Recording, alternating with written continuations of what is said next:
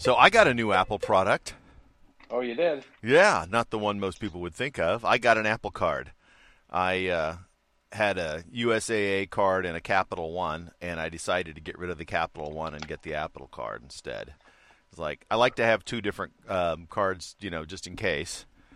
And Oh. the the Apple Card had a, a better better deal. Plus, plus you get a, a they they I haven't gotten it yet. It'll come in the mail this week. An actual titanium card.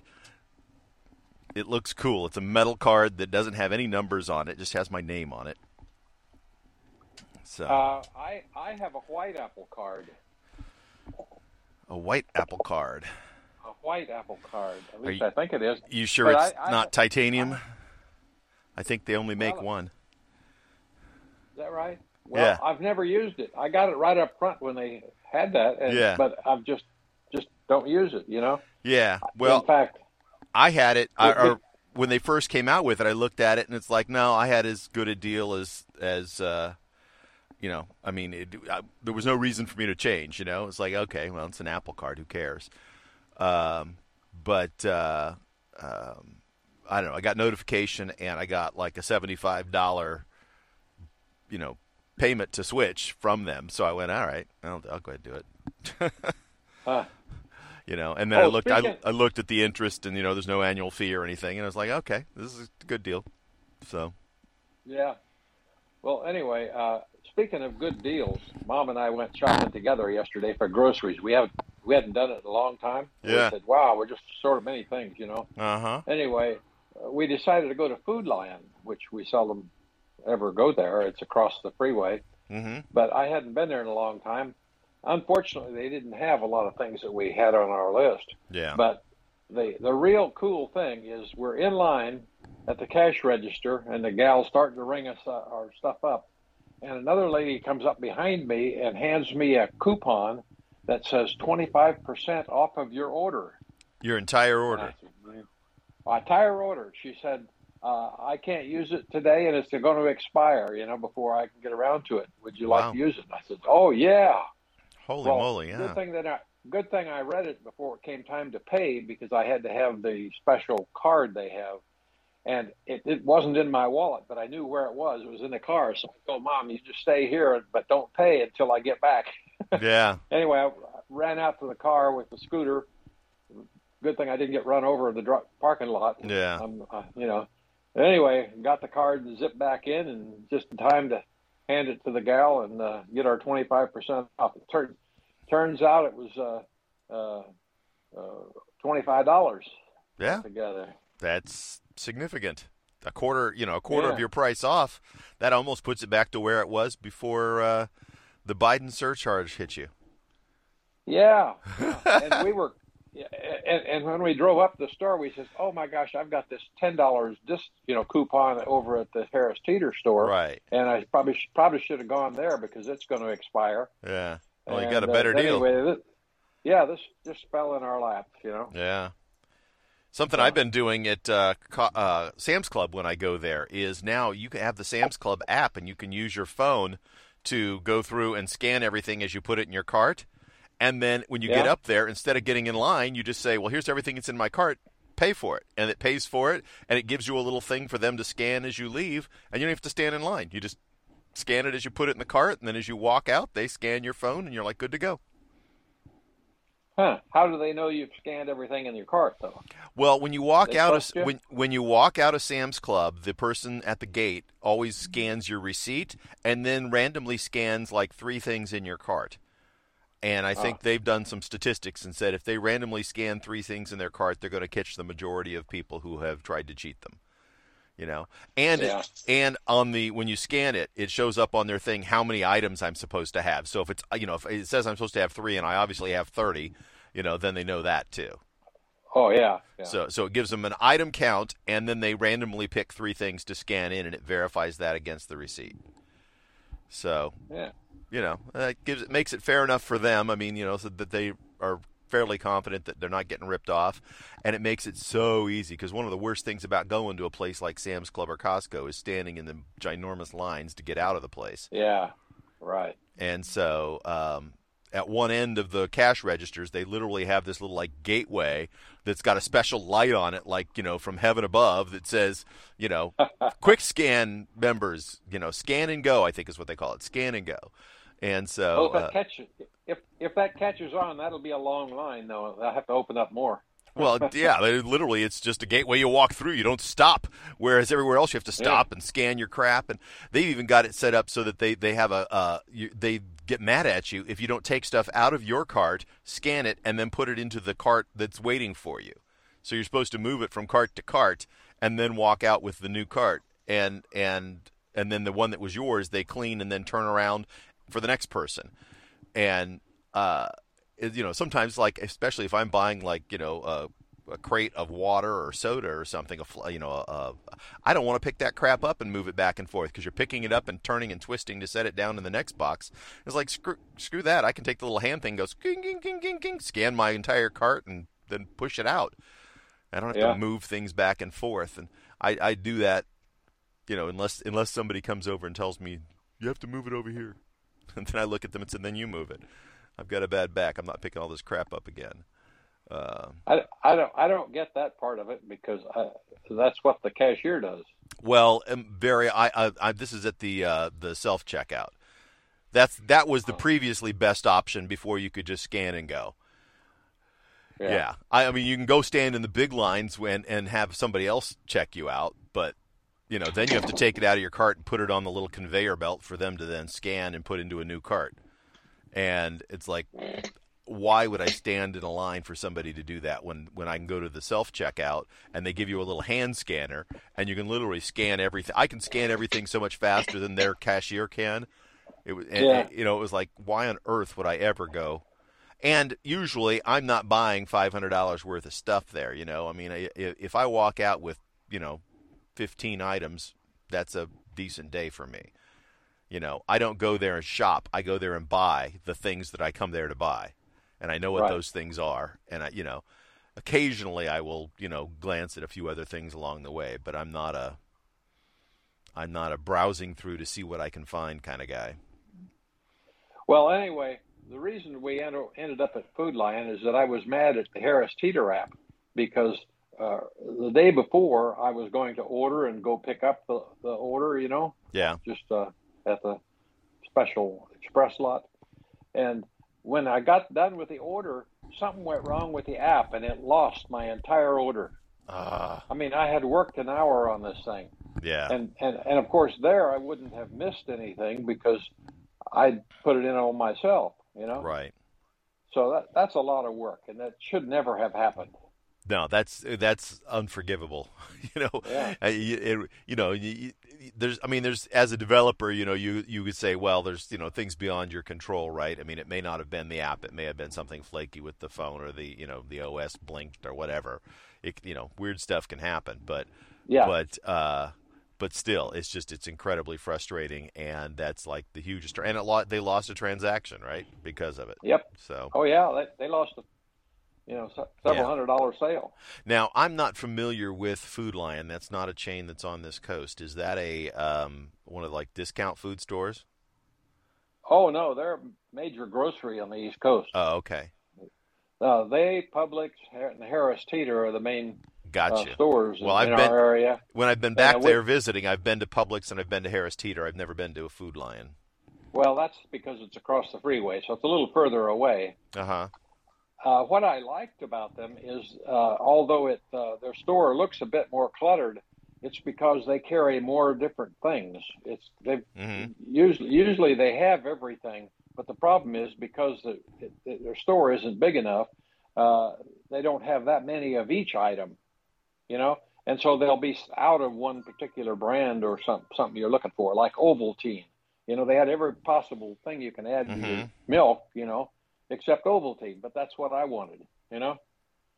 Yeah.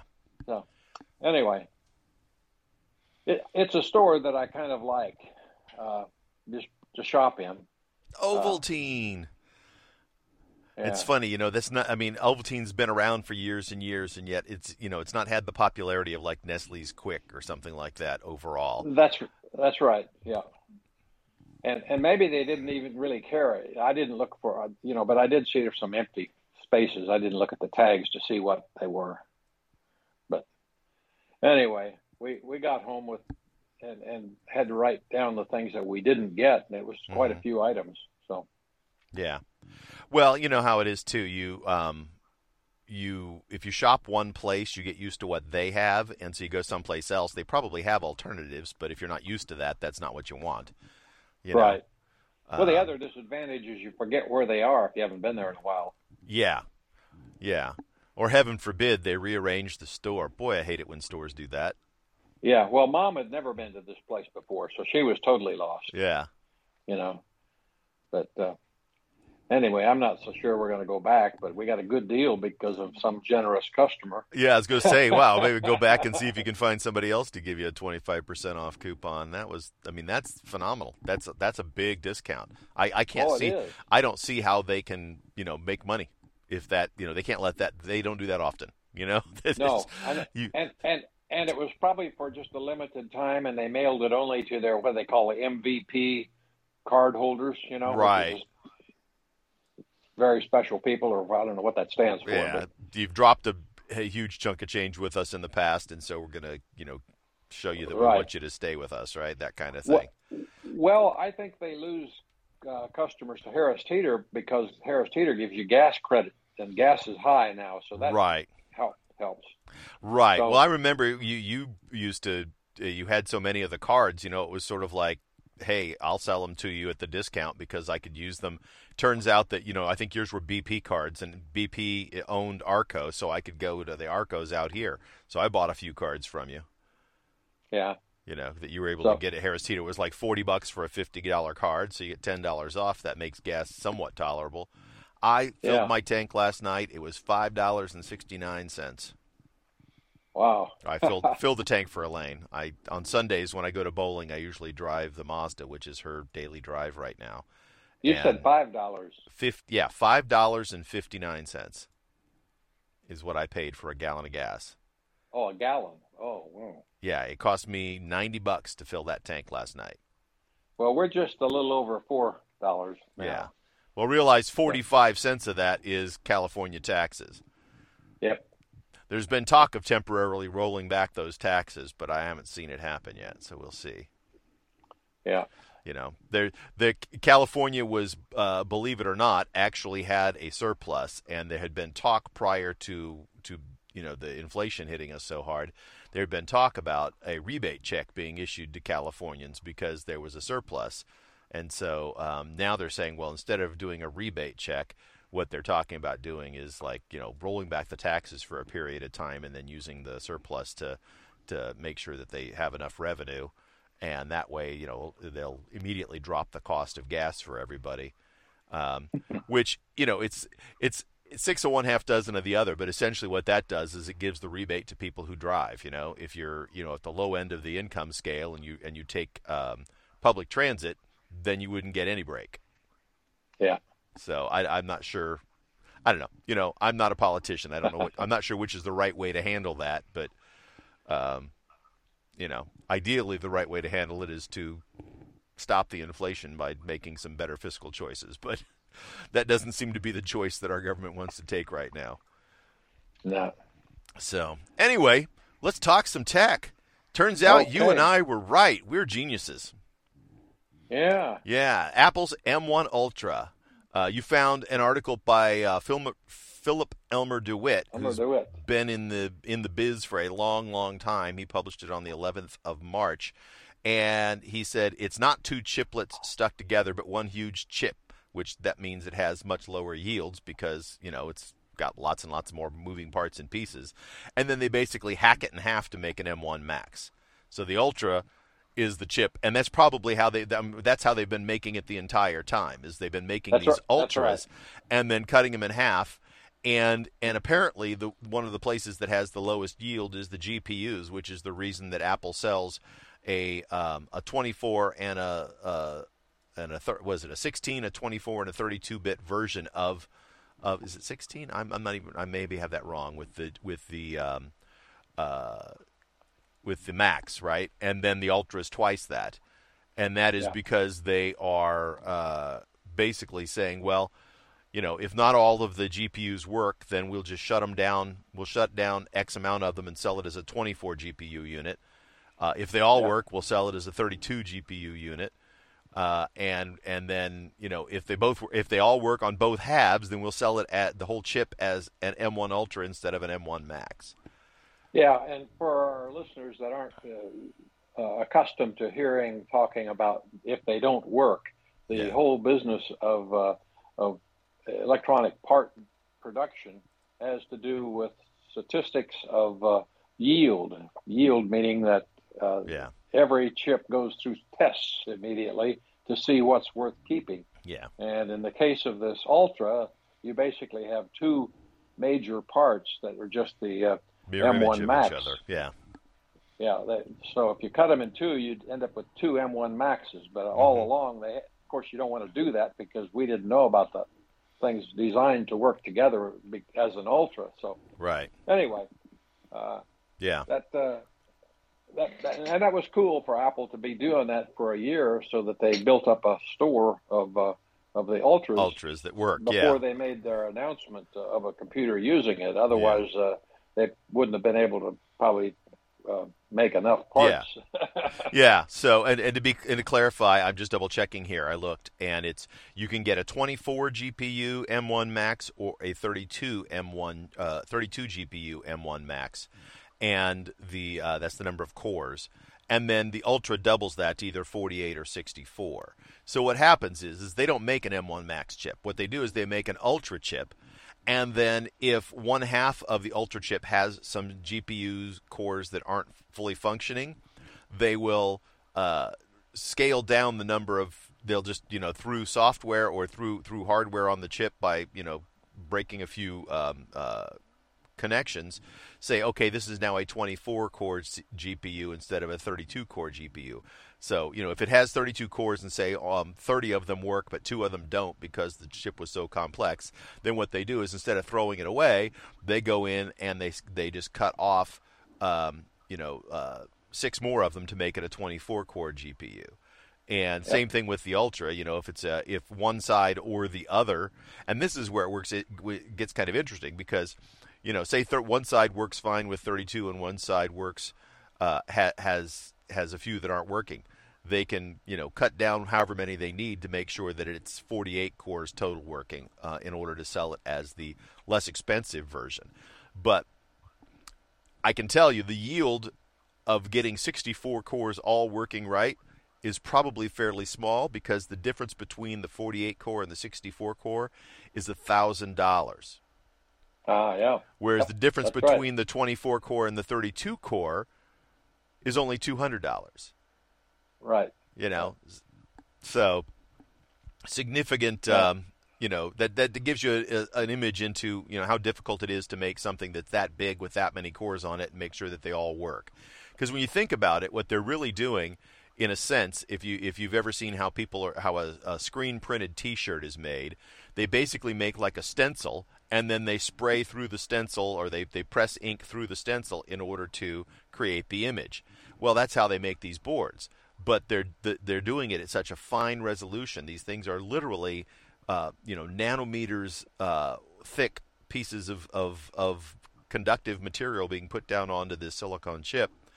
Um, and then when they talk about you know it's a 10, eh, 10 nanometer process or a 5 or a 3 nanometer process that's the how, that's how thick the space is between the lines on that on that chip and so Yep. as you're getting tinier and tinier you know there's going to be times when you press everything through but you know one of the one or more of the of the lines that you pressed out just didn't has a, a crack in it or a gap and it didn't and so now it doesn't connect it does not conduct electricity and so that piece of that chip doesn't work but the rest of the chip works fine and Yeah. so um, what they do is something called binning, which is they say, okay, well, we're going to have three different models of this chip.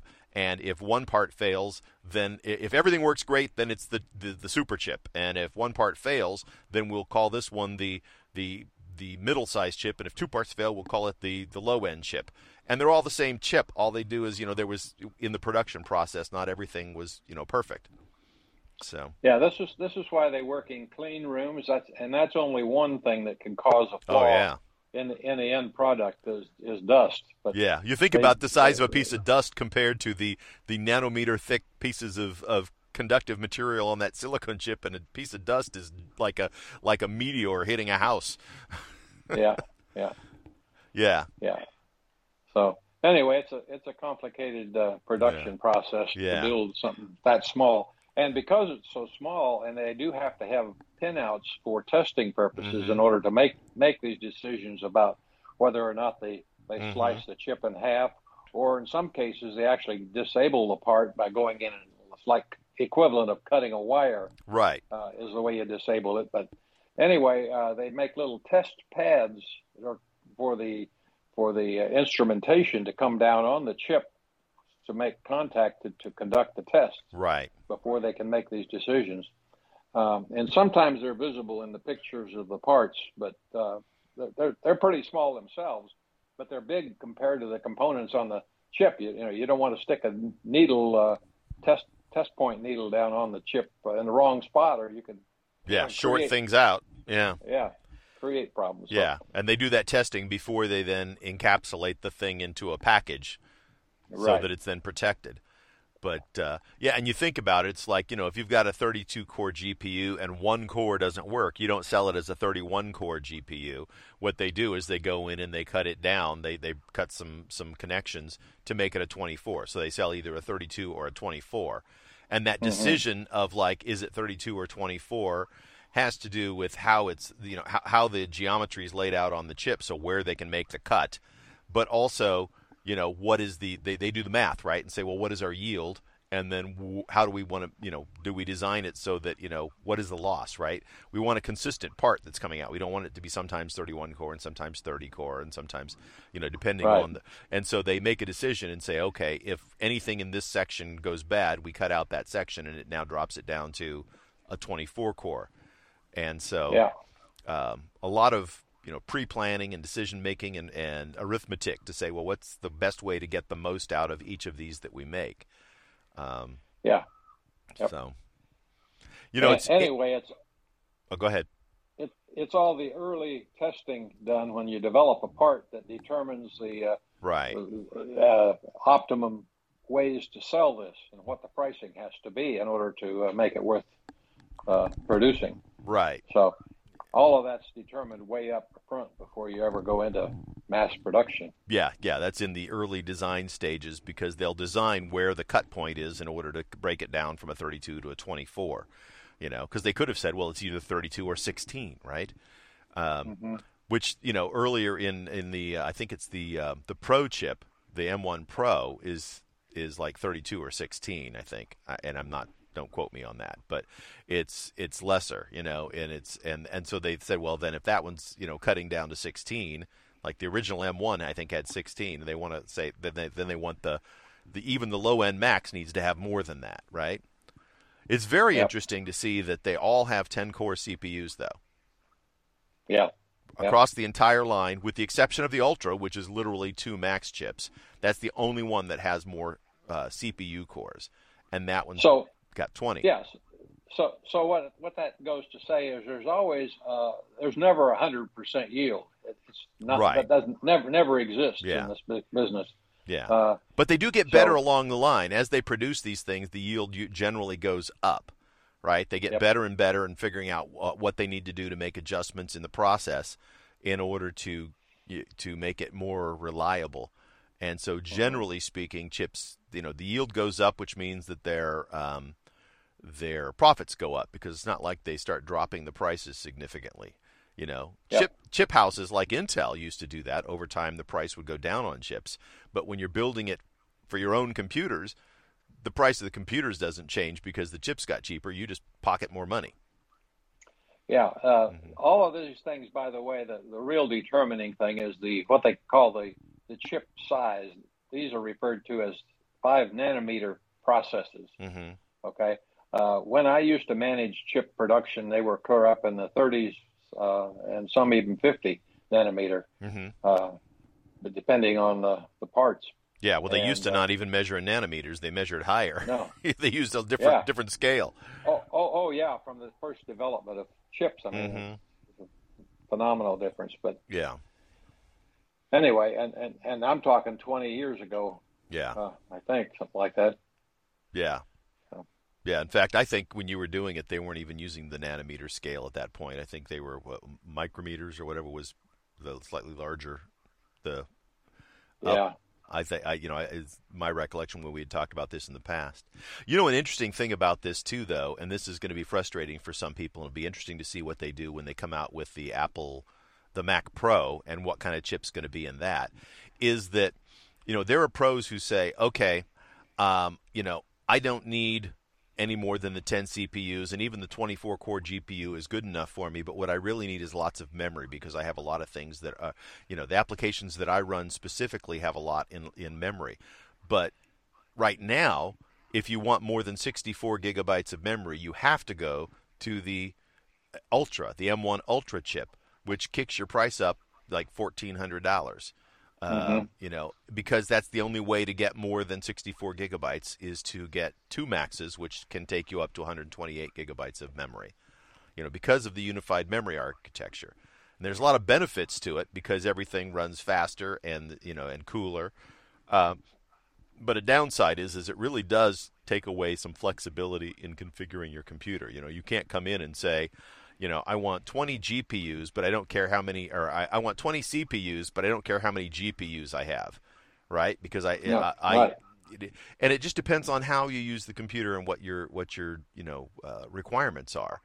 Uh, and that's one of the advantages, and that's why a lot of pros have liked um, uh, modular computers. You know, if, if you have a, Sure. a the current Intel-based Mac Pro, you could buy whichever processor you want, and then you could spec how much memory you want, and then you could spec how much storage you want. And it looks like, I mean, we'll see what they do with the Pro, but it looks like the world of Apple is now, um, because everything is is basically going into one package, uh, you know, on a, on a board that that you have to decide up front, and there are certain configurations that you just can't get. You know, I Yep. can't get uh, high CPU, low GPU, um, you know, max memory, uh, with in, in an Apple product. You know, if I want if I want max memory, then I have to get high GPU, medium CPU, or high CPU, medium GPU capabilities. Period. That's the only thing that's offered. So, you know, um, that said, that said, you know, right now today, if you max out their max the the the Mac Studio, which is the top of the line um, uh, computer in in the current lineup in terms of processing power, uh, if you max it out, um, you spend eight thousand dollars. Now, the Mac Pro, which is an Intel machine, which is significantly slower than this, costs. Um, I think the starting price on a Mac Pro is is higher than that eight thousand dollars, right? Yep. Or right at that eight thousand dollars. Yeah, somewhere around there. And I- I'm looking at it right now. I'm on the Apple website. So the starting price, okay, the starting price is six thousand dollars. So six thousand dollars, you get a base Mac Pro, um, and that's with an eight-core Intel Xeon, uh, with 32 gig of memory, and eight gig of of uh, of graphics memory, and 512 storage. Comparatively speaking, the Studio would have 128 gig of memory, 64 uh, gig of GPU memory. So, you know, I mean, 64 versus 8. Um, uh, you know, a processor uh, that's a 10 core CPU that blows the Intel processor out of the water, um, and 8 terabytes of storage, which is, you know, 16 times more storage than the 512 gigabytes that you could get in the Pro. Yeah. So, so for for you know, what is it? Twenty five percent more money, you get so much more computer. It's not even close. By, by the way, uh, just before we got on the air, uh, about an hour before, uh, I posted a, a break uh, breaking news item in the tech world, and that is that uh, apparently COVID has jumped in in Shenzhen, China, Yeah. And the uh, Foxconn, the big producer there, has paused the production Shut the factory down temporarily. Yeah. So, so to the, to those of you who uh, have ordered product but don't have it yet, you may uh, you may end up having a delay yeah. because this is kind of a surprise. You know, everything seemed to be going north uh, on COVID, at least here in the U.S., Right. but but not in China right now because uh, Yeah. Over the weekend there was significant. Uh, over the weekend there was some news about the highest uh, about outbreaks in China and the highest um, hospitalization rates since the beginning of the of the um, uh, whole pandemic. Um, what we don't know and what I still don't trust is any of the real numbers coming out of China. You know about how many people are sick. you know. yeah, it it was be it was it was assumed, which Right. because we don't know that during the original outbreak, one of the reasons they didn't have it basically it didn't have a nationwide thing, therefore they don't have uh, uh, the kind of immunity that we have developed all across our country, uh, because a lot of people over there never got it originally because they have uh, they just isolated them. Yeah. Well, you know? I, I'm not And sure can- I believe that either. I think that uh, they, they may not have the immunity, and they certainly haven't had the vaccines. But um, I think that there was a lot more people sick over there than they wanted to let out. They just decided not to let out. They kicked out all of the Western journalists, and they, Yeah. they you know, Well, the, the way you will find out though is is that since they ship uh, product of various types uh, all over the world from Right. there, is when you find that the, the production has been paused. Right. yeah, yeah. But you are right. uh, They did like you know like the original um, uh, city that they had the outbreak in. They basically like shut down all the roads into and out of, and said you got to stay in your house. They even showed some pictures of like there was a guy sick in an apartment building, and there was you know they had soldiers standing out in front of the apartment building, basically bolting the doors shut, saying we'll send food in. You guys got to stay inside until until everybody's Yeah. either healthy or dead, basically. So Yeah. you know, they have a different social um, uh, um, contract there than we do. That's right. So, So- anyway, I just wanted to insert that. That's uh, Yeah, break breaking news. Uh, yeah. Well, I would suspect today, that those so- of you who ordered early and are, and and were supposed to have it by I think the 18th, I would bet that the ones that had ordered and expected by the 18th are probably on their way already. But uh, but if you ordered and it was and the the delivery date had already backed up into April, those may be um, later in April or into May before you get them. So. Yeah. So, well, you know, regardless of what their government's doing, I hope that the people in China are, um, uh, you know, trying to be healthy and, and, and well. And I wish the best for everybody in in Yeah. uh, Shenzhen to uh, to stay healthy and and uh, avoid avoid this nasty virus.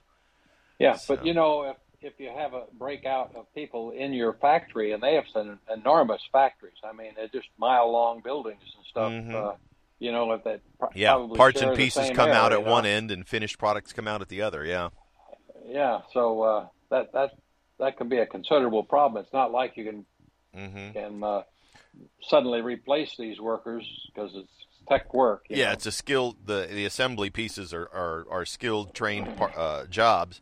But I will say this too. That traditionally, if you've ever seen pictures of them working on this line, very often they were wearing masks anyway, um, because the type of work they're doing, they didn't want to get any, uh, you know, inadvertent um, uh, Right. spit or breath or anything on these machines as they're assembling them.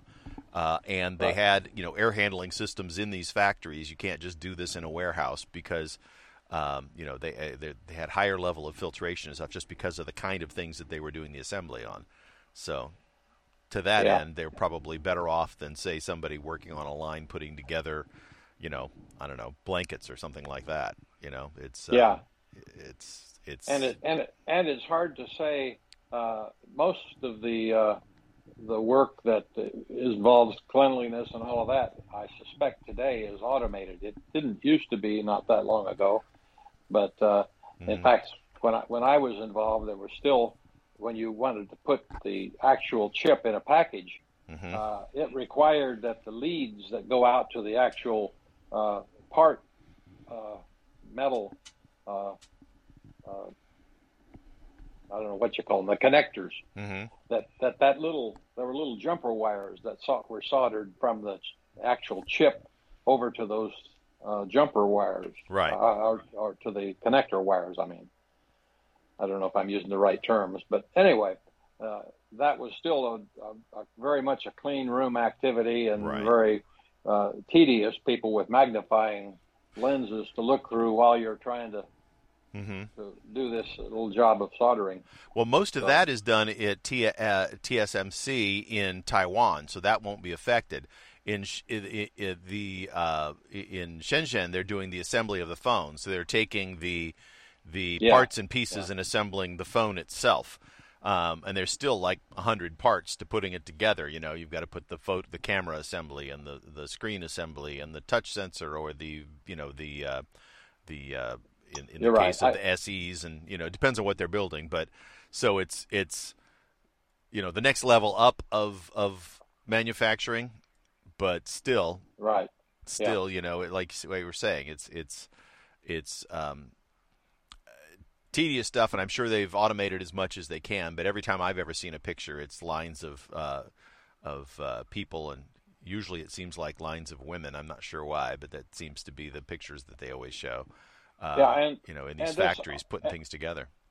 And this article does point out that it says almost 50% of the cell phone production is done at another factory in Henan province. So hmm it's it's it's not the entire production that was affected in- Right. in, Shenzhen.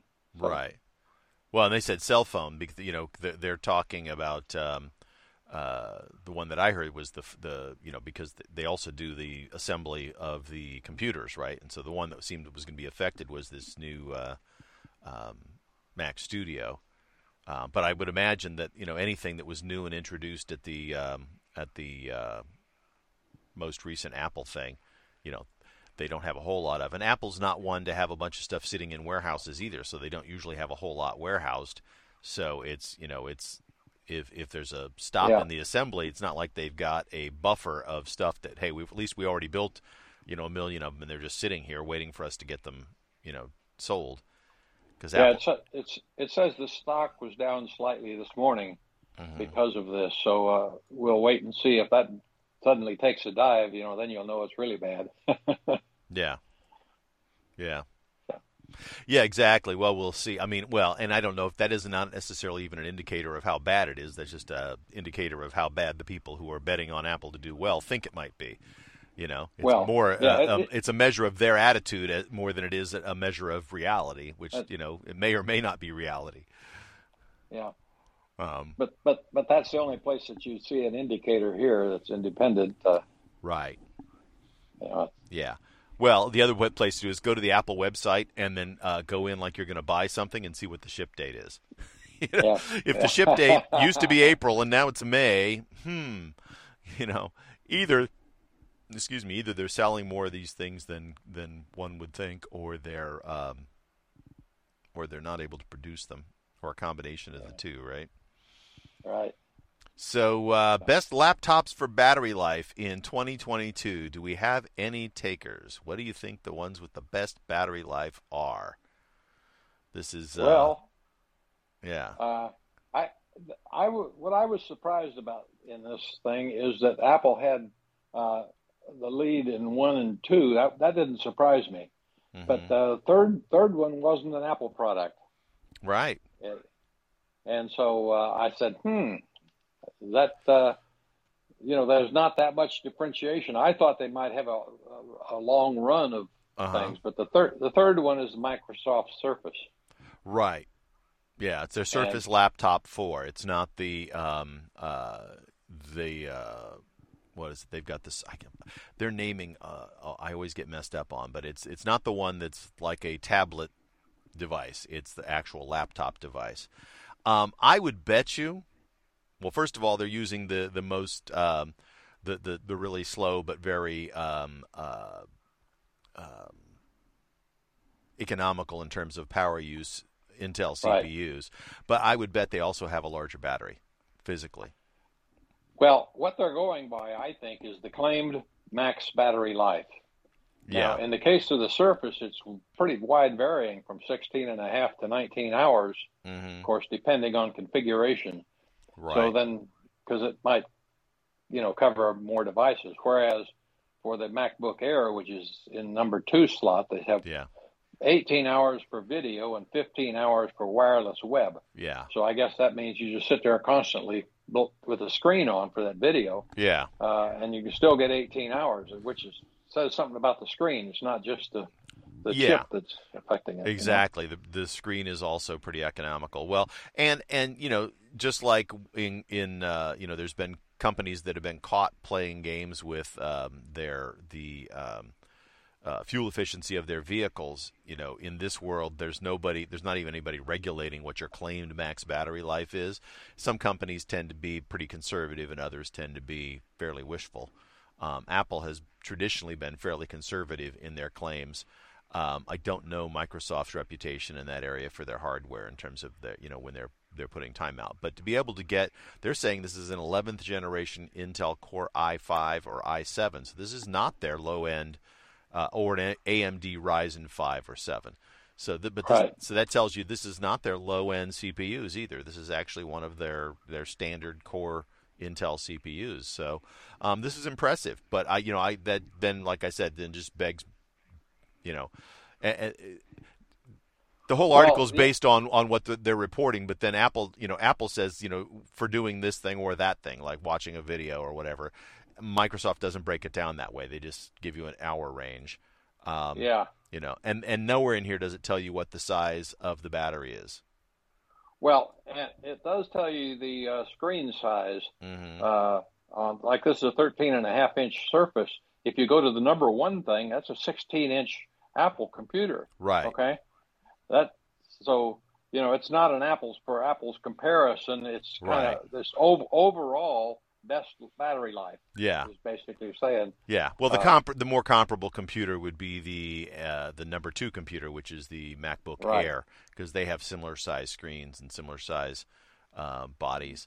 And although I, I don't know how much they weigh, I have played with the um, the the Surface laptop, the not the, the current generation, but the previous one in in this in like a Best Buy store, and those are really nicely designed and nicely built laptops. They really are. I mean, if you're if you're going to run Yeah. Windows on Intel, um, it's hard to do much better than that. They're they're really nice devices. And, and and you know I'm not quite sure why the Surface beats out the one below it, which is the MacBook Pro, which shows to have 20 hours of video versus uh, uh, the highest is 19 hours Yeah. on the Surface. Yeah, So um, and 17 hours of web. Yeah, I don't get that at all either. That makes no sense. Like, so it, you know yeah, we're giving that we're giving that one the number three spot, even though the number four spot has better numbers. Yeah. so you know. Yeah. Then, then let's just go through the rest of them. There's the, the Lenovo IdeaPad. Yeah, uh, but that's that's that's the Chromebook too. That's not even a full computer. So that's a, the Chromebook, which you know the the Chromebook people will say, but that is a full computer. You can do everything you want, you need to. And I'm like, well, you can't really load software on it. You know? Well, well, the most the most noticeable thing is we went from uh, computers that had 20 hours or to 17 hours, something like that, down Yeah. to a 10 hour product. yeah, Okay. and this is an So ARM CPU as well. Yeah, and that was like falling off the cliff, you know. So Yeah. I, I, I Literally So- half the the battery life. yeah, and, Yeah. and then the six number six spot, there's eight hours, you know. So we're we're getting down there pretty fast, you know. Yeah. But but then, but then uh, number seven, it says claimed max battery life 19 and a half hours.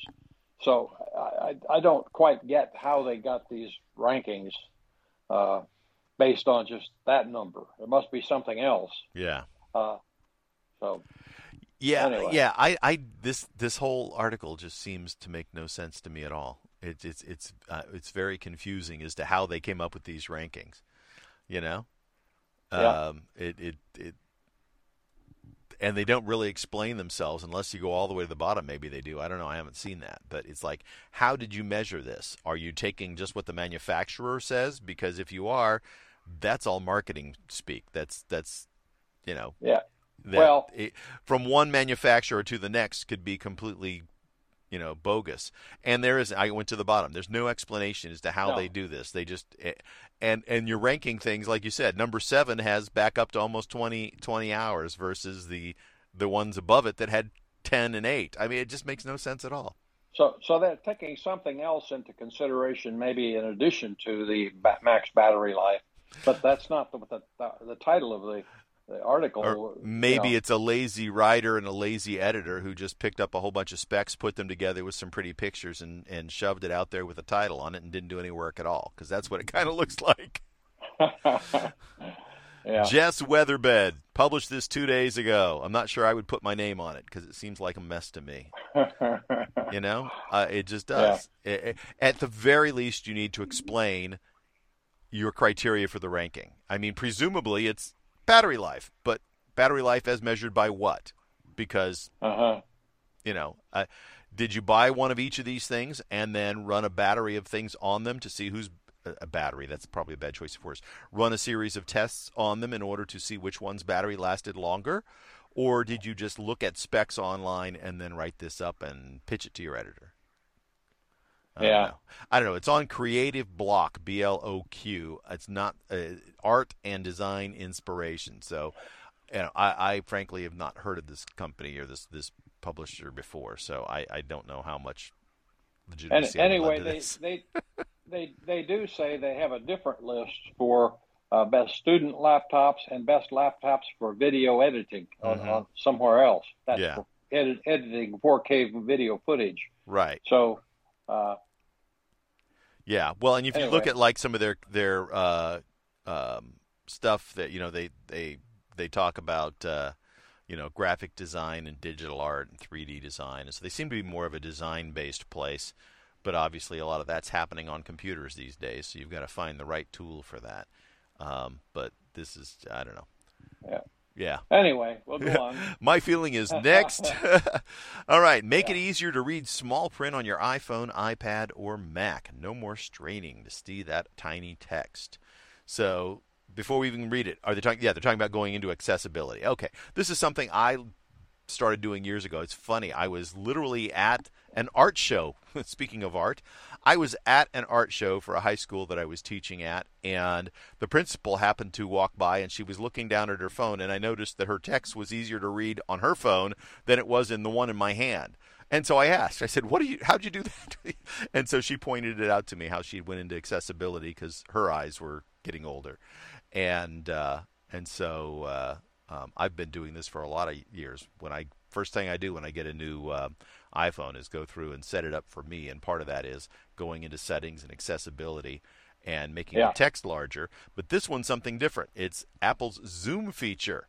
So, Yeah. um, and this is new to iOS 15, which means that instead of making the text larger everywhere, you basically have a magnifying glass on your screen that you can move around to zoom on certain sections of the screen Right. to read it better. Right. Have you tried this? Oh yeah, oh yeah. In fact, uh, I can't usually read the uh, instructions on medicine bottles. Uh You know, there's some really small print, and I bring the, the, the those things up in in conjunction with the camera. Yeah, so I do that. use it- it's like it's like a magnifying glass for me. I've know? done that multiple times. Snap a picture of something and then zoom in on it so I can read it. Um, I've also done it for like I've been trying to read like the serial number off of a television that's up on the wall, and so you can reach the phone behind there and snap a picture of it, and then you can read it, as opposed to trying to you know stick your head in behind the television set that's up on the wall. Um, Yeah, so yeah, I've used the phone to to read things that are either small or in poor lighting and things like that before.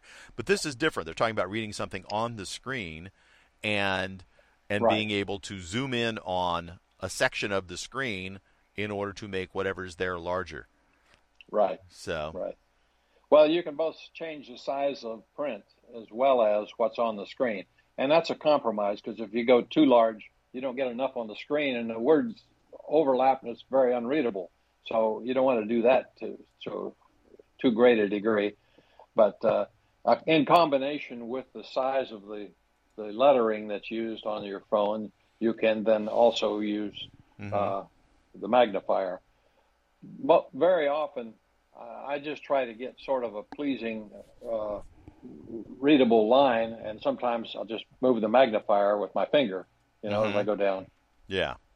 So, anyway, uh, you you you you missed one item clear back at the top, and I didn't want to go clear to the bottom before I might forget it. And uh, that's the one about a, I caught the guy who kept stealing my packages with it, this inexpensive security device. Do you see that one? It was, a, it was above the chips. Nope. Go ahead, talk about it. Anyway, it's it's nothing but a smart bulb, and what it requires of you is to have a bulb or a, a, a light switch or container. Yeah, uh, most people have a light with- somewhere near their door. Right, Yeah, and and it, and it needs to aim down so that the bulb can look down. So sometimes you've got you got the little appliance that the bulb shoots up, and that's not going to help you. So- right. But if you've got that, then in a, within a single bulb, you have a connection uh, from your uh, from your from your uh, phone, and I assume it works for uh, Android as well as Apple phones. Yeah, because it's Uh, not a HomeKit compatible camera. It's it you have to use the software that that's designed to go with that bulb.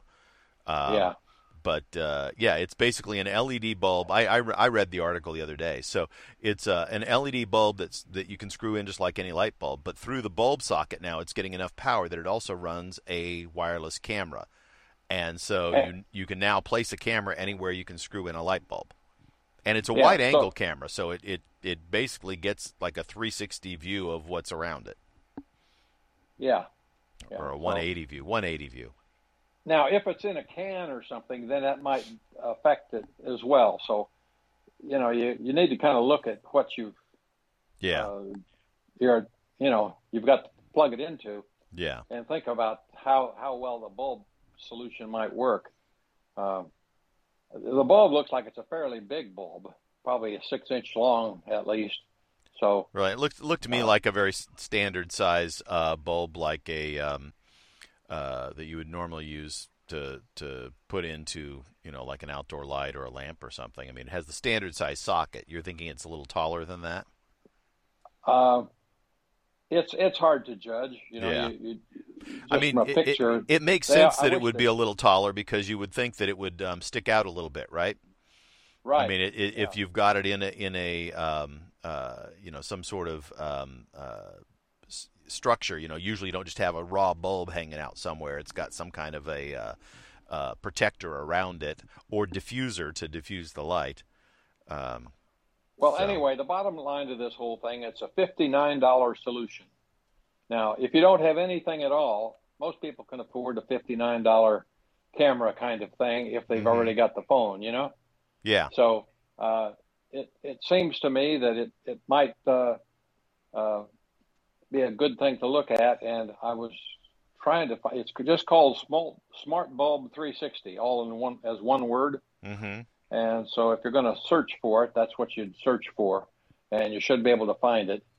And uh, anyway, it's a it's an inexpensive uh, thing, and if you're especially if you're losing uh, th- packages and things like that that typically get stolen uh, off porches, then this might be a, a hmm reasonable choice.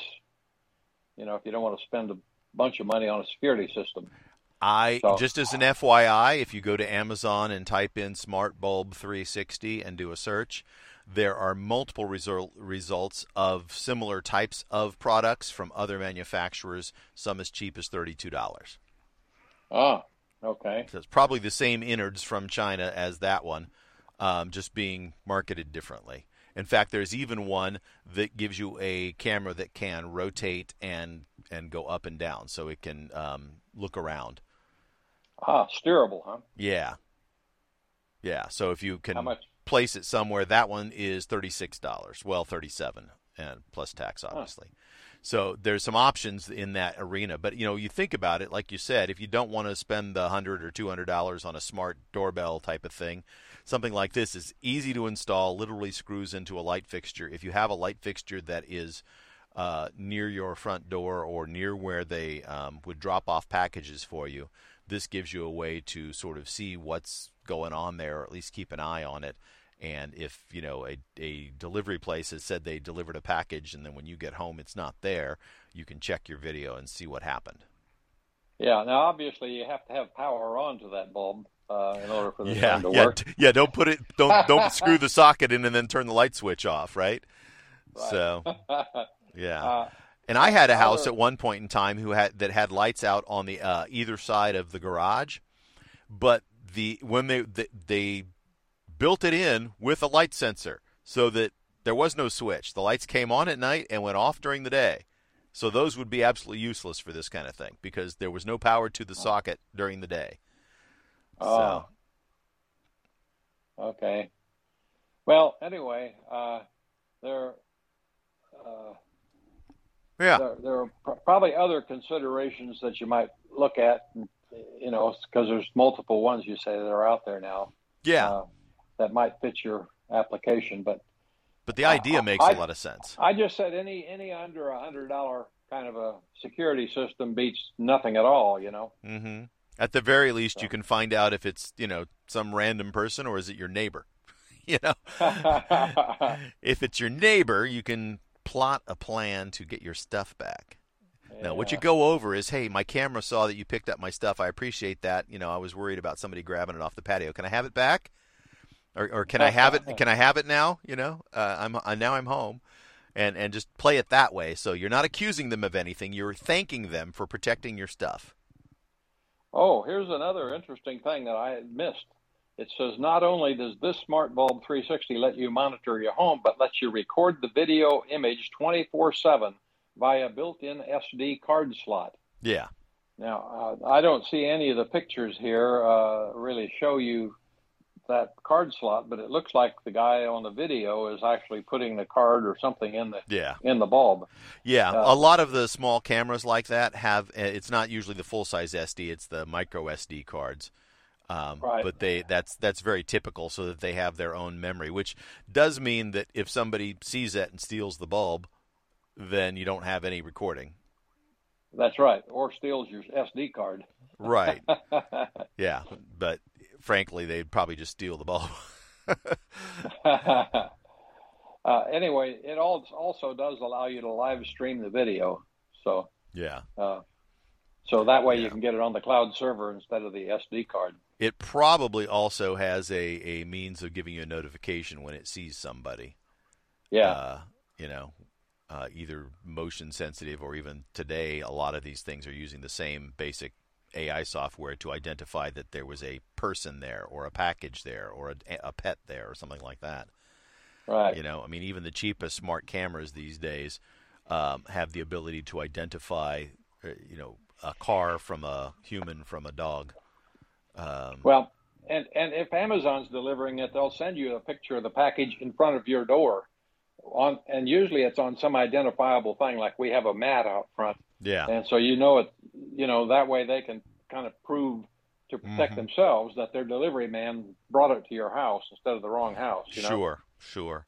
Well, and you know what? That's that's um, um, it works both ways. I ordered something one time, and then they sent me a picture, and I looked at it and went, "That's not my place." Then I realized I accidentally sent it to one of my daughters.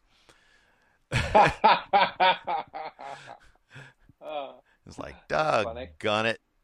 Yeah, I didn't get it. I didn't get it. not at my house. Where's my stuff? It's like that's not even my house. And then I said, "Wait Yeah. a minute, wait a minute. I recognize that front door." so then I double checked and Uh. saw the delivery address and went, "Oh, okay, problem solved. Yeah, like not your mistake, mine. Uh, So That's hard to hard to take, isn't it? When you got proof that you made a mistake. yeah, exactly. It's like ah, you know, it doesn't happen often. I've gotten more used to it, but my daughters use the same Amazon account as I do. Um, even though they're Yeah. they're adults, they have they don't pay for their own Amazon account, and uh, um, they probably should, you know, at this point. But you know, they're young and still don't really have you know the frankly the alternative would be no Amazon account that that's the alternative right is because they wouldn't do they just wouldn't do it. But because they're not going to spend that money. Um, which by the way that just went up too for those of you who are Amazon Prime people. Uh, your your Amazon Prime accounts just went up. Are you still there? I'm there. Yeah. okay I got a little weird ping saying I lost connection from you but now it's back. Well, I I heard a silence there for a brief moment, so I it yeah affected me too. yeah. So So, but yeah, the Amazon, you know, if you're an Amazon Prime member, you're going to be paying an extra, um, I think, twenty dollars this next year for your Amazon Prime. Yeah. Like everything else, it's all going up. So, anyway, uh, I discovered the, uh, uh, and I'd heard of it. I was aware of it. Apple has this forums thing. Yeah. It's kind of an interesting uh, uh, thing, and of course, hey, I noticed the top article right here. General discussion is the Shen, Shenzhen shutdown hitting Fox. Yeah. Foxconn. Anyway, it's it's always current, and they have the different categories for hardware, mobile, software, investors, and whatever articles that people post on uh, forums.appleinsider.com. Uh, but uh, I just thought it was kind of an interesting thing to keep up as a web page to kind of see what's going on in Apple on almost an hourly basis, you know, Mhm. because there's always uh, if something's new, somebody will be posting there. And and I, the other day I went in and read some of them, and they were they were kind of interesting. Uh, so they they've got lots of posts, like 120,000 on Mac software posts. So you know, Yep. Yep. Anyway, So the next Uh, thing up is Universal Control and Sidecar in Mac OS. Which desktop desktop extender should you use? Um, Yeah. You know, it's funny because I mean, if you don't know much about them, you'd think, well, oh, they kind of did the same thing twice, but they really didn't. They didn't. no. Um, Sidecar essentially turns your external, your extra device. So, like, say you're working at an iMac or at a, a, a, a Mac with a screen, a Mac Mini or whatever. Um, you can use the extra screen from your iPad as an extra screen. So it's just extra screen real estate. You can have an open app and you can drag it over there and have it on just like it's another screen for your device. Um, Right. Universal control, you still have your device sitting there, but all it does is say that you know if you drag your mouse off to the side of your screen, it'll like pop from one device to the other device. The other device is still running uh, its own operating system, has its own apps which um, you know they they work differently, but there's some advantages to that, right? So you could sometimes say like look up something on your iPad, and instead of literally letting go of your mouse and your keyboard and going over and now touching your iPad, you could drag your mouse right over into your Mac or into your iPad and launch an app on the iPad and look up some data, and then go slide your mouse back to your computer and then continue working and look over there to, to then you know translate that data or use that data to type what you were going to type. So I mean, there's Yeah. Now, now the universal control uh, isn't out yet, is it? Yeah. It is out now. Yeah. I haven't tried it. Uh, well, let me say that. That- Wait, let, let me refresh. that. I thought it was out, or is that the last thing that's coming in this? The, the I thought that was the latest uh, 15.4, I think, uh, on the Mac or on the iPad was supposed to have it. So you have to have Yeah, the latest. you're absolutely on- right. Yes, it's it's iPad OS 15.4 and Mac OS 12.3, which in this article they're saying is coming later this week. It's on its like th- fourth beta, I think, right now. Uh, Yeah. um, So it should be available pretty quickly. So anyway, it's it's brand new kind of thing, and it'll be fun and useful for lots of folks. I think. Yeah. Yeah, well, especially if you don't have a large screen. If you've got a large screen, then you just open another window in your device, and you really don't need more screen real estate. But if you're working with a laptop, or um, you know some kind of constricted visual real estate, or you need a big, you know, you need to dedicate your your main screen to a an app. You know, say you're doing video editing or something else, and then you want to run you know, a, a podcast app or a music app or something else in the other one. You can do it in the background on the Mac, but you know, it's just if there's something else that you maybe need a screen, so you're doing like a, a video chat on one side and you want then a full screen of something else. I don't know. There's a lot there.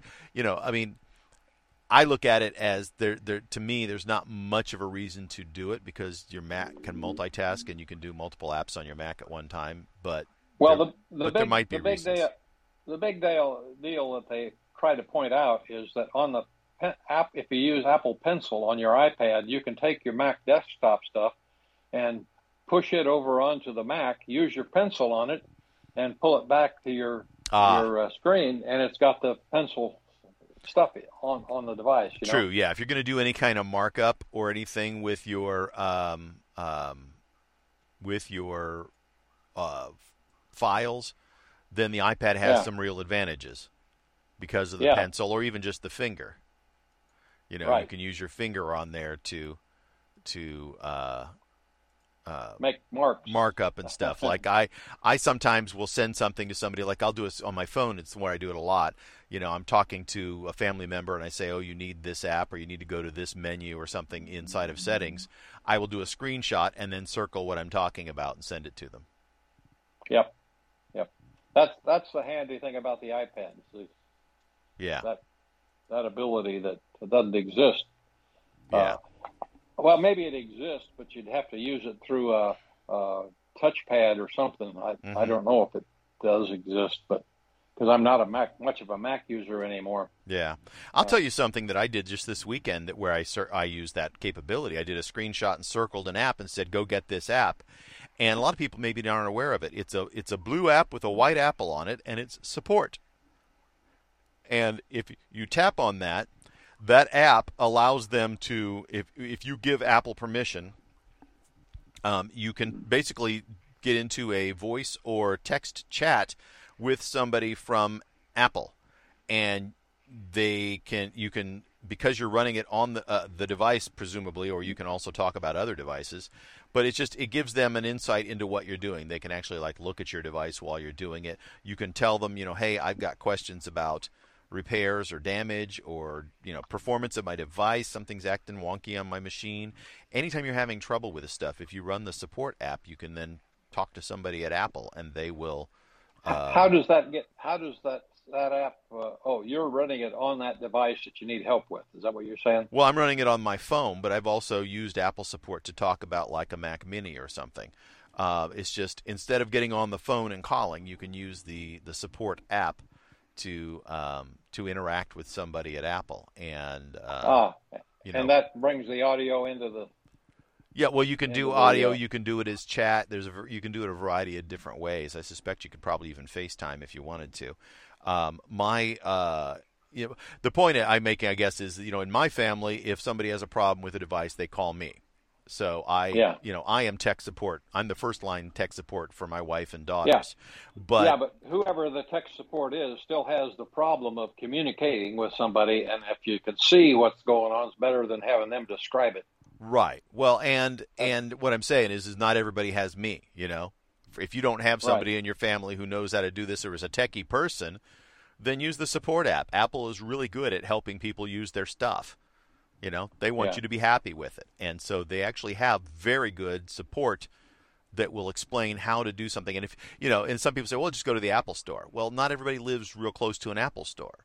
And so the support app sort of extends that out, and it's very useful, especially you know during the pandemic when you couldn't just go to an Apple store. Um, you could still get a hold of somebody, and they you know via the Apple support app, and that person, you know, if they don't know specifically, they'll send you to somebody who specializes in that particular device or that particular area, and you can get really good help on how to make your device do what it is that you think it's supposed to do, or at least educate yourself on on the things that you know. Surprise, it doesn't really do that. you know, yeah, because there is some of that too. You know, sometimes people go like, "Well, how come it won't do this or that or the other?" And it's like that's not the way they designed it. That's why. You know, it's like I don't know. You know, it just doesn't work that way. But uh, you Yeah. know, you go for it. so yeah. Any, anyway, uh, I'm moving on to the next things uh, regarding Apple new products, raise questions and answers and whatever. mhm. Uh, they they basically go into uh, how it uh, still not like a Mac Pro in the sense that you don't have you can't get into the device. It's a closed device. right. You know, well, and I'm- they I'm but talk- they literally said in during the presentation that they have one more computer to go, the Mac Pro. So it's not a Mac Pro. that's right. Yeah. So There's been- anyway, that, so it's pointing out this article is pointing out the differences Right. there uh, that you have to consider, and then a little speculation going along with it. You know, Yeah, I mean, Uh, you know, if if as we were saying earlier in this podcast, uh, if Apple continues along their lines, then the idea of an extendable, upgradable Mac Pro is also going away. You know that that the Mac Pro is going to be just like a you know plus version of the Mac Studio, but the Mac Studio does something that Apple has not done since you know pre Steve Jobs, and that is give us a sort of mid-range desktop computer. You know, Right. they've had if you wanted something mid-range, you had to go to an iMac up till now. Right. You know, and Yep. this is the oops, this is the first time that they've had a computer that um, that while not extensible is a desktop computer that allows you to configure it, and and that configuration can be, you know, one of Well, a multiple different I- things. I, I would argue though that a display and the Mini were always uh, uh, a Mac iMac like thing, except they were more expensive because of the display. Well, they were You know? actually cheaper because Apple quit selling displays, so you had to go buy somebody else's display, and other displays were more reasonably priced because there was competition. Yeah. So, but there'll be those who will say, yeah, but that was a very low end computer. The Mini never was a high end computer. Um, in Right. fact, up until But they 28, had a they had a Mini Pro though, right? no, they never had a Mini Pro until 2018. In 2018, they replaced their previous Mini with only a Mini Pro. So then the only Mini you could buy was the one in the dark gray that cost a lot more money. Uh, you know, the price went from a starting price of like 4.99 to 7.99, and then, but Yeah. even then, it was a, uh, you know, it was what would concern. It was it was a laptop level chip from Intel. It wasn't a desktop high powered machine because there's not enough cooling and room in the box. And so it was, you know, for a lot of people, they didn't want to spend the ten thousand dollars for a Pro, but the, you know, the sub thousand dollar Mini wasn't enough. They wanted something in the middle, and they didn't like the idea of an all in one. And there was, you know, Apple did not have an answer to that. You know, within the within the the Mac world, they always called it the Mac X. You know, the Mac X the, the, would be this mid-range desktop computer, and the Studio sort of fits that. You know, um, I mean, it gives them a mid-range, very very capable computer. It just doesn't have the extensibility that everybody wanted. But I think in today's world, extensibility is gone. You know, and and I know Windows Windows people are going to go, no, it's not. I can buy a desktop computer and put anything I want in it. Yeah, and you can spend three times as much and have half as much power in it as as a as a Mac Studio. Yep. You know, so So I- I, expect that to be a big big seller. yeah, I do too. I think that's going to be a a, a major uh, move for them. Although I will say, you know, the Mac Studio display that they came out with, um, Yeah.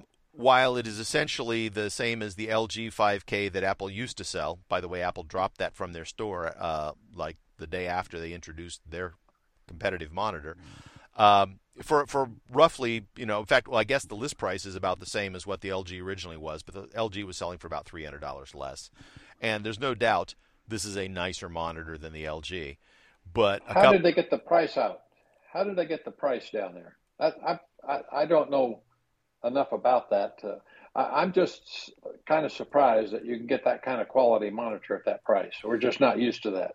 Yeah, well, I mean, it's it's roughly the same, exact same price as the LG, but in a much nicer package, and they've got a CPU inside of it that's managing the ports and and capabilities. In fact, I've read a couple of people saying there's no reason that they can't, you know, basically run Apple TV software in the monitor all by itself, and you don't even need a computer attached to it because it's got a uh, what was it, an A13 chip in it.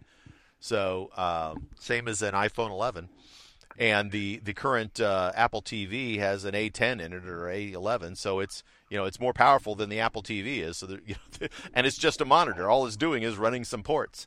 Um, Yeah.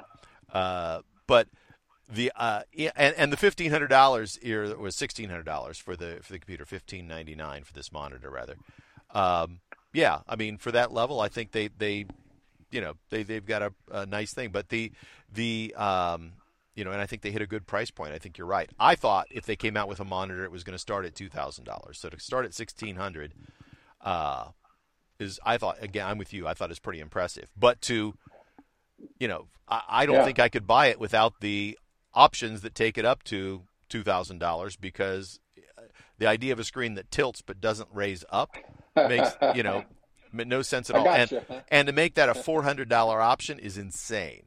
But this is from the company that gave you a thousand dollar stand for their pro monitor, so you know there you go. Yeah. But um, yeah, the idea that uh, in fact I, I the somebody was looking at the specs and said that this thing sits even lower than the iMac that that was that it replaced the 27 inch iMac, and so you know if you're a very tall person at all, you're going to have to either set this thing on top of some books or do something else. They did say that the foot of the the the default stand, not the one that raises up and down, but the default stand, the foot Yeah. fits within the square space of the Mac Studio. So you could literally set this on top of your Mac Studio. Now, I don't know if that's an Apple approved way of setting it up, but you could. Heat heat sink, right? Yeah, and that raise that raises it up what 3.7 inches. Yeah. So, you Yeah, know, that, that that would look a little weird.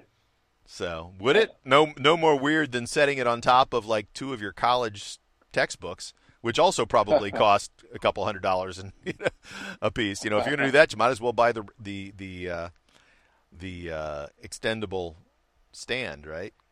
Don't go out Yeah. and buy telephone books. You Yeah. know?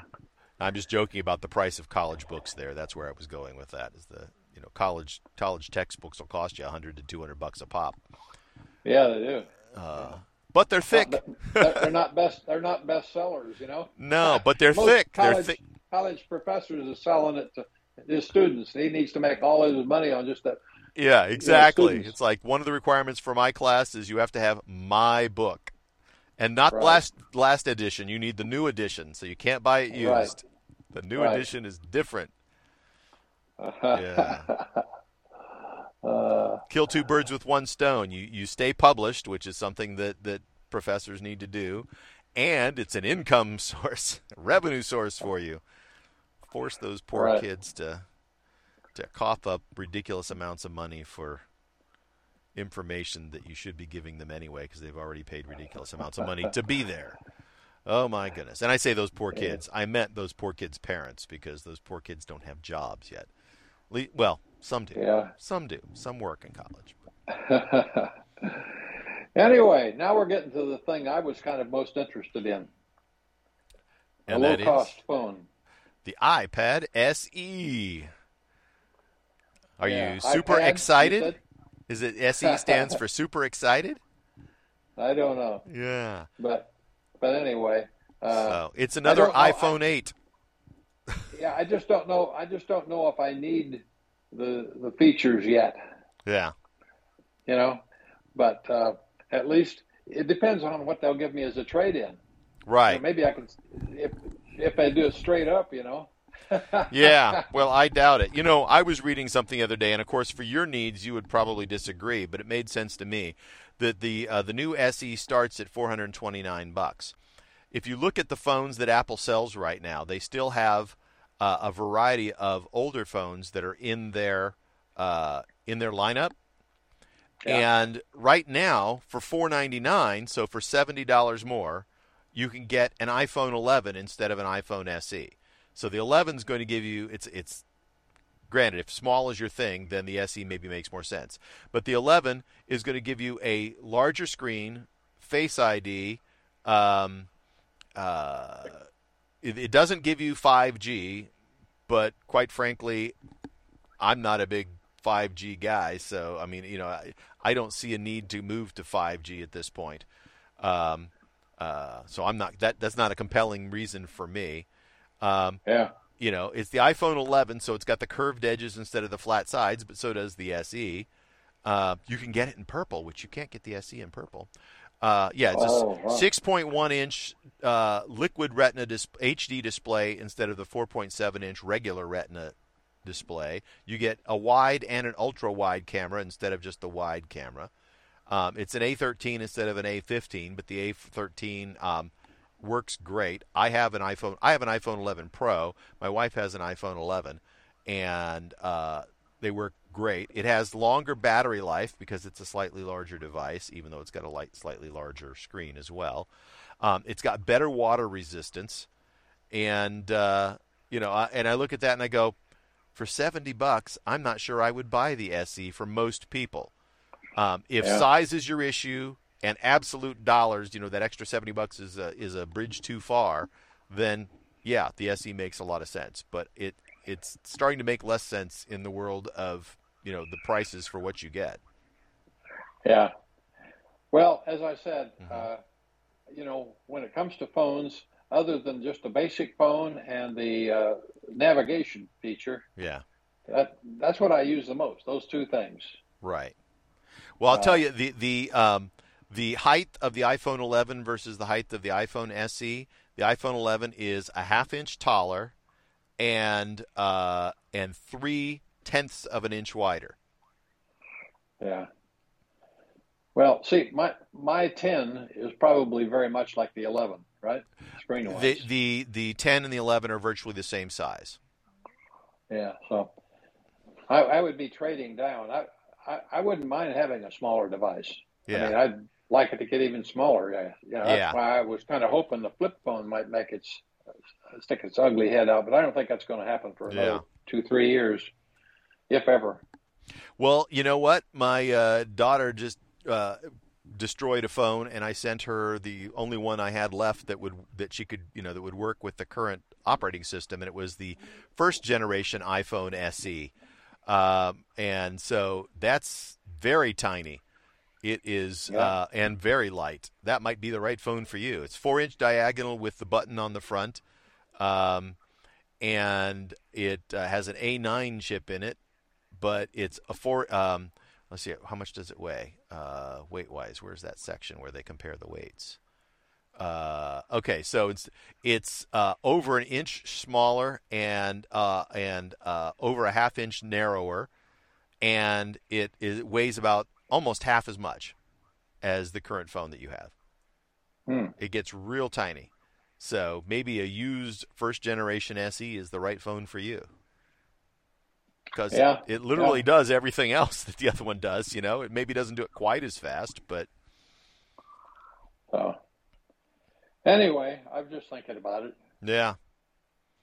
Yeah. I thought maybe I'd go down to the store I, just to get out someday and go and see what kind of deal I could get. Yeah.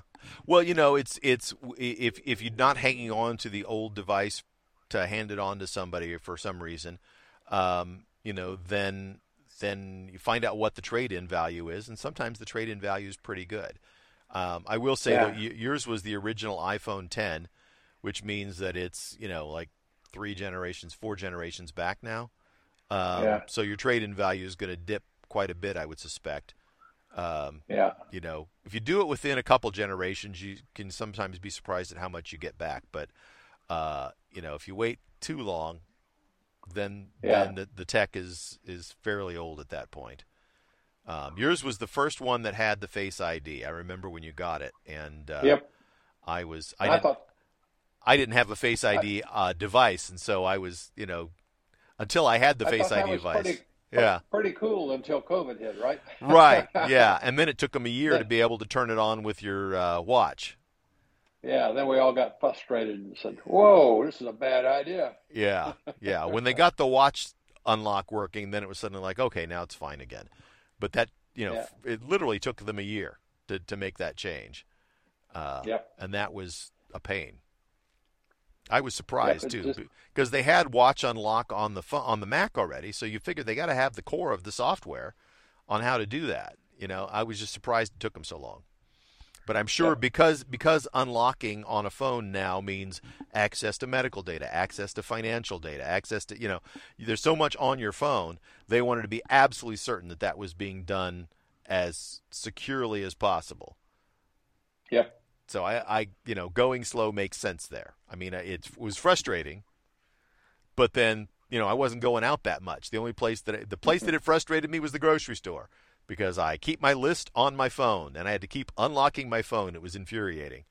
So I was either, you know, surreptitiously pulling my mask off real quick to unlock my phone or typing in my PIN code. Anyway, yeah. uh, on that same uh, website that uh, it talked about the SE, at the bottom there's another article, and it's comparing the SE to the uh, uh, 13 uh, 12, 11, mm-hmm. and SE, all all of them together. So it, uh, it's kind of interesting. Yeah, I mean, you know, you can go. It's if you've never done it, you can go to the Apple website and go to the phone page, And one of the s- options when you look at all the phones, you look across and it shows you every phone they sell. The last option there, it, well, not the last option in the menu, but after they list the phones, there's a place where it says compare, and you can click on that, and then you get a drop down, and you can pick which phone you want to compare, and Yeah. you can compare not only uh, current phones but also older phones. So you can Yeah, go but- back and By Yeah. the way, this is not just one phone for 13, 12, and 11. It's every model of the 13, 12, and 11. You know, so Yeah. it's, it's a lot of lot of phones here. yeah, Uh, so yeah, and and when you get to the bottom, then it has the prices for each. You know, so I can see a the SE third generation for 429, then it jumps to the 11 for 499, and the 12 mini for mm-hmm. 599, and so forth. yeah, Just going right on up. You know, so that's that's good. yeah. Yeah, no, it's a great way to do comparisons to say like, well, what makes sense? You know, Yep. what makes sense for you, and, Oh, and it's got got their dimensions as well as the processor and the storage, uh, Mhm. all all on that chart. So that's that's kind of cool. yeah, no, it's it's you know when you're trying to decide, it's not just. I mean, for some people, it's just well, you know, here's my price point. What phone does that buy me? Um, yeah, And, you know, I mean, if that's your motivating factor, then that's perfectly fine way to make a decision. But, uh, you know, for some, like for me, it's like, well, you know, I mean, money is a factor clearly, but, but it's also, well, what am I getting for that? What is, what is the features and does that feature have value to me? You know? And Yeah. so I look at it and go, well, you know, yeah, I want that. And very often I end up, you know, either waiting or, or just going for the the, the high end because I want every feature. But but as time goes by, I'm getting less and less so because some of these features, it's like, oh, it's got a better camera. Well, my camera's already pretty dang good. You know, Well, it's to, like, to, to, to, to me, the cool thing about this chart is the display size. You know, there's the 4.7 inch, and the phone 11 that moves up to uh, is a 6.1. That's Right. a big phone. You know. it's well, it's because there aren't any borders. It's it's corner to corner phone. Yeah. you know. And Oh. so if you look at the actual dimensions, it's only a half inch taller and three tenths of an inch wider. So it's not that much of a bigger phone. Yeah. So it's you know you go like well, you know And, what, what's and you and you've moved down in terms of processor from 15 to 13. Now, whether that matters or not, you know. yeah well I mean speaking as somebody who's still using an iPhone 11 with the A13 in it, yeah no there's no problem, you know. you know and if you're coming from uh, uh, an iphone 10 um, you know that's that's uh, what an a um, that's even older right Yep. And that's a, that's an a11 so so moving to uh, an iphone 11 is two steps up so you know it just again yeah. It, I, the comparison's good because it gives you an opportunity to see the, the information, the data, so you can decide, Yeah. you know, what makes sense for you.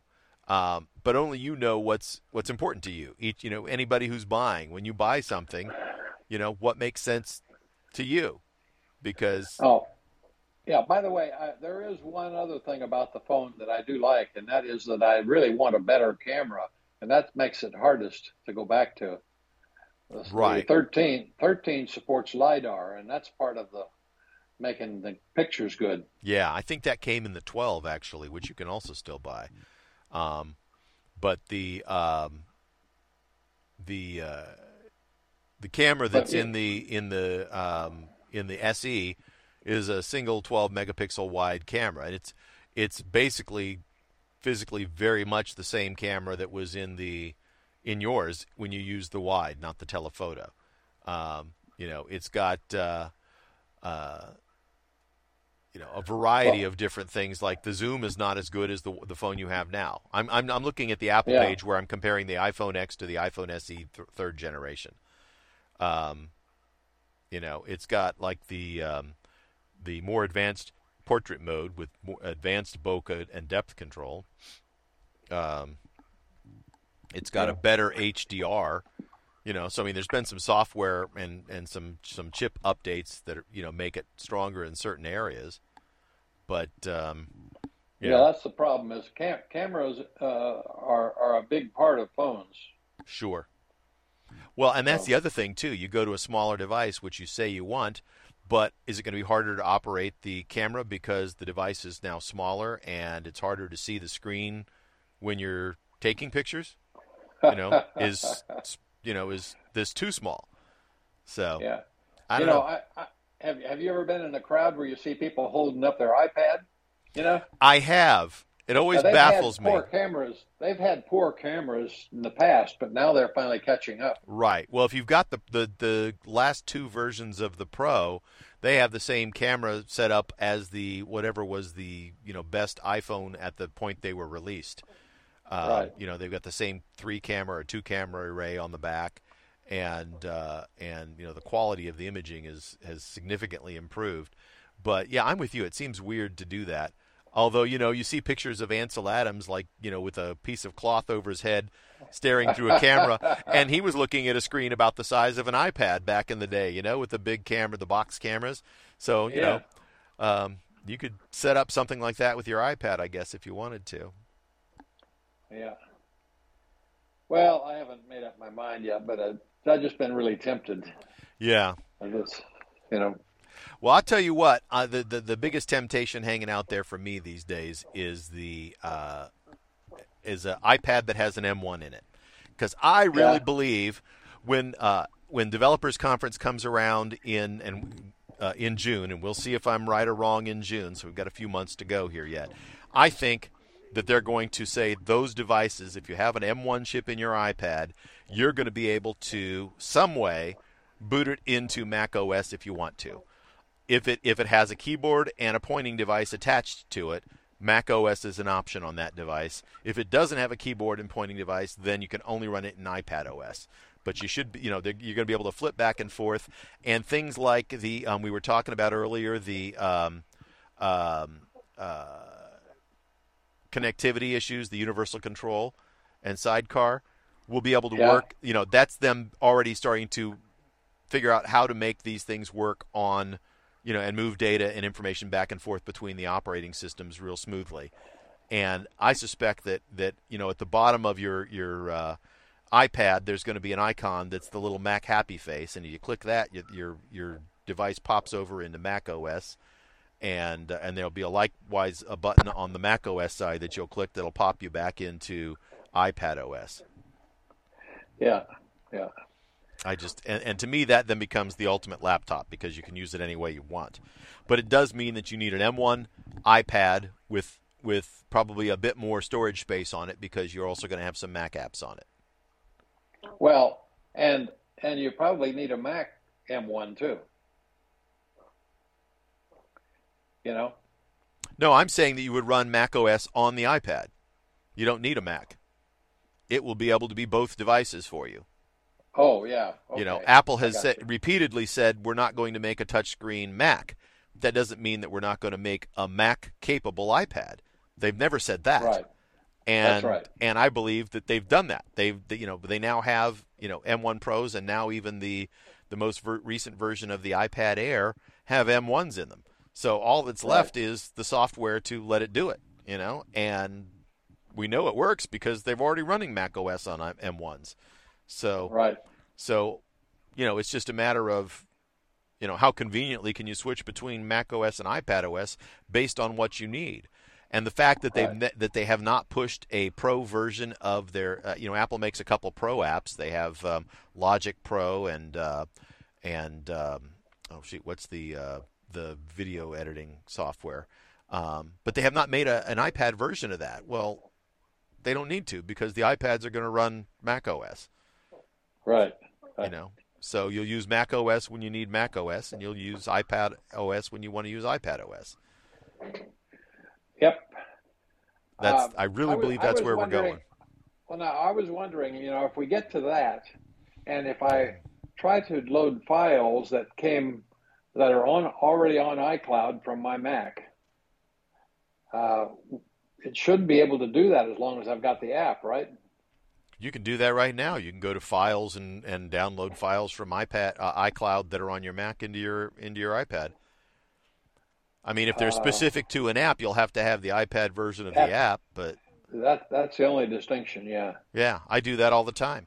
I've got Word files that are in my Documents folder that are synced to iCloud, and I can pick them up on my Mac or my iPad. Yeah. You know, but there's just Yeah. times when the way I want to do something makes more sense with them, you know, in Mac OS than they do in iPad OS. hmm You know, like what we're doing right now, podcasting. Right now in iPad OS, it's impossible for me to, um, uh, you know, have a a Skype call going back and forth and a recording app running simultaneous, because only one device or one piece of software uh, is allowed to control the audio at any given time. So I can't have audio going back and forth in a call and recording audio at the same time, and they're siloed, so they can't you know the two pieces of software can't talk to each other very well. Uh, so unless somebody creates a a um, you know a virtual communication software like a Skype that has its own recorder built into it that works well, um, you know iPad doesn't work well for podcasters, so you have to use Mac OS. Um, hmm you know, now that's not to say that software couldn't be written in iPad OS; it just doesn't exist right now you know but if i could run mac os on my ipad then i could do exactly what i wanted to do Yeah. Well, let's just see. It says things you never knew iCloud could do. things you never knew okay that's one of the other topics right so Yeah. what is something that, that i didn't know icloud could do we'll see if they can stump me Uh, let's see. Backup files on a PC.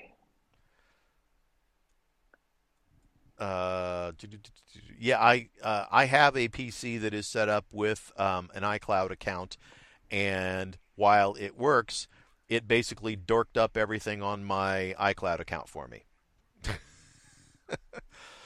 After I added the the Windows PC to my iCloud account through Yeah. the uh, then suddenly it, it decided it was going to sync all of my um, bookmarks and it synced them alphabetically. So I had them all arranged on my, especially in my favorites list, in a way that I wanted them to be and it forced them to be listed alphabetically. And I would go back and rearrange them again, and it would force them back to being arranged alphabetically. Thank you very much, iCloud on PC.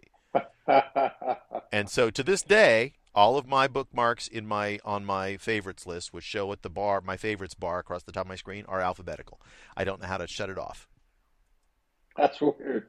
Yeah. That's weird. I don't know how to shut it off, Uh. and it drives me batty. I probably need to go back and spend some more time on the PC, seeing how what what is set up there, because it started when I synced with that dumb PC, and it has never gone away. Huh.